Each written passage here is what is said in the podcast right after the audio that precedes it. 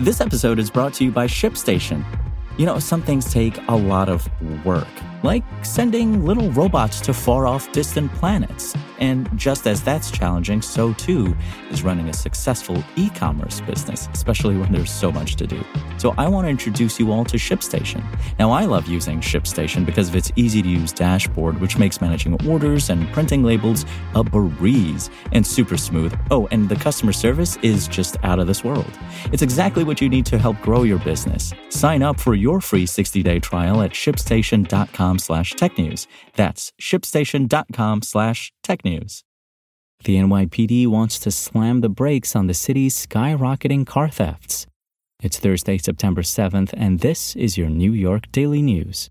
Today's forecast calls for mostly sunny skies in New York City with a high near 94 and a low near 76. Before today's top story, New York City Controller Brad Lander rejected a $432 million no bid contract that Mayor Eric Adams' administration awarded to healthcare provider DocGo to provide services to the thousands of migrants the city has struggled to support since last year. In announcing the decision Wednesday, Lander pointed to several issues connected to how DocGo was selected, foremost among them being how the city arrived at the contract's cost. Lander's rejection of the DocGo deal is the first time he's declined an emergency contract since stepping into the controller's role in January 2022.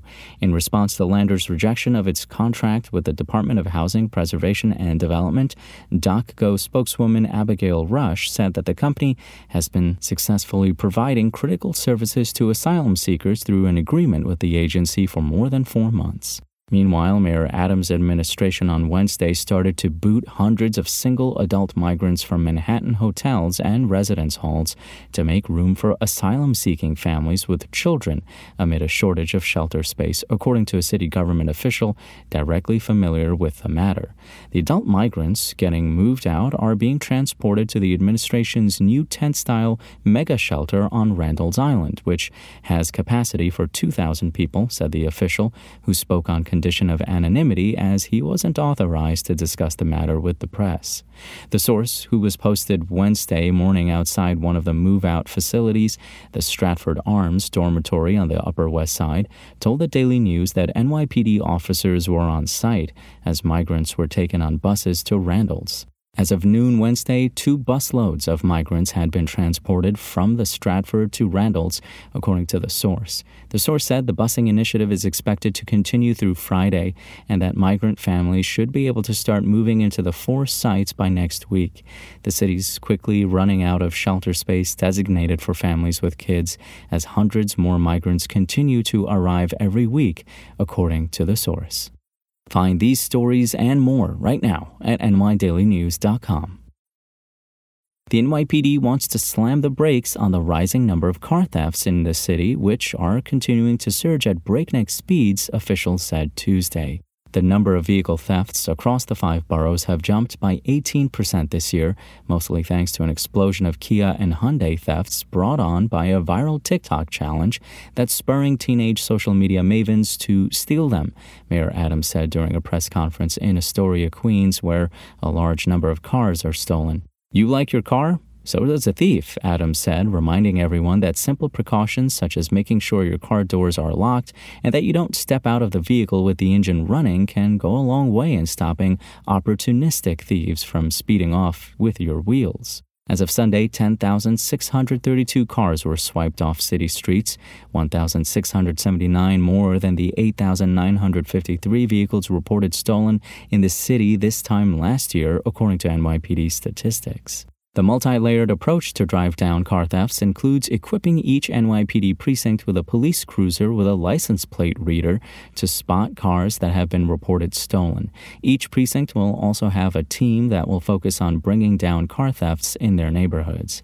When it comes to car thefts, we are seeing double digit increases. The mayor's office is also collaborating with city car dealerships who have agreed to give new car buyers tips on how to protect their vehicles from thieves and make sure that they are aware of all the necessary security upgrades. The State Department of Motor Vehicles is also getting involved in the crackdown and has agreed to warn owners if their vehicles, make, and model are being targeted by crooks. Most of the stolen cars, particularly Kias and Hyundais, are being used for joyrides, Adams said. Many of the stolen vehicles are also being used to facilitate other crimes, such as robberies and shootings. Over the last year, more than 51% of those arrested for stealing a car are under the age of 18. About 88% of the car thieves are under 25, said Adams, who said a simple joyride could have devastating consequences on a teen's future. We don't only want to protect future car owners, we want to protect our youth's future, Adams said. Nearly half of the cars that have been stolen in the past year were taken from the Bronx or northern Queens, NYPD Chief of Patrol John Chell said. The Kia Boys Challenge, online videos that expose flaws in the ignition systems of some Kias and Hyundais and encourage viewers to snatch the vehicles, has fueled a massive uptick in the city's car theft rate. The challenge began in Milwaukee when youths there learned it was shockingly easy to steal certain cars thanks to a design flaw in the ignition system. Once you pop the steering wheel column with a screwdriver, you can use any small squarish object, like a USB cable, to turn the ignition and start the car. A documentary on the challenge, as well as videos of the thefts posted on social media, quickly went viral, leading to Hyundais and Kias being stolen off streets across the country at an alarming rate. For more on this story and for the latest in New York City politics, visit nydailynews.com and follow us on social media at nydailynews.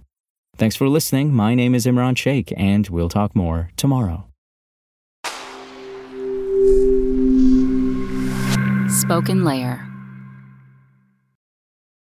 Want to learn how you can make smarter decisions with your money? Well, I've got the podcast for you.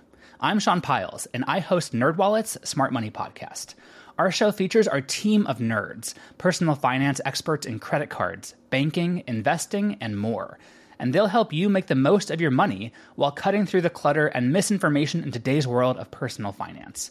You'll get clarity on strategies to help you build your wealth, invest wisely, shop for financial products, and plan for major life events. Listen to NerdWallet's Smart Money Podcast wherever you get your podcasts.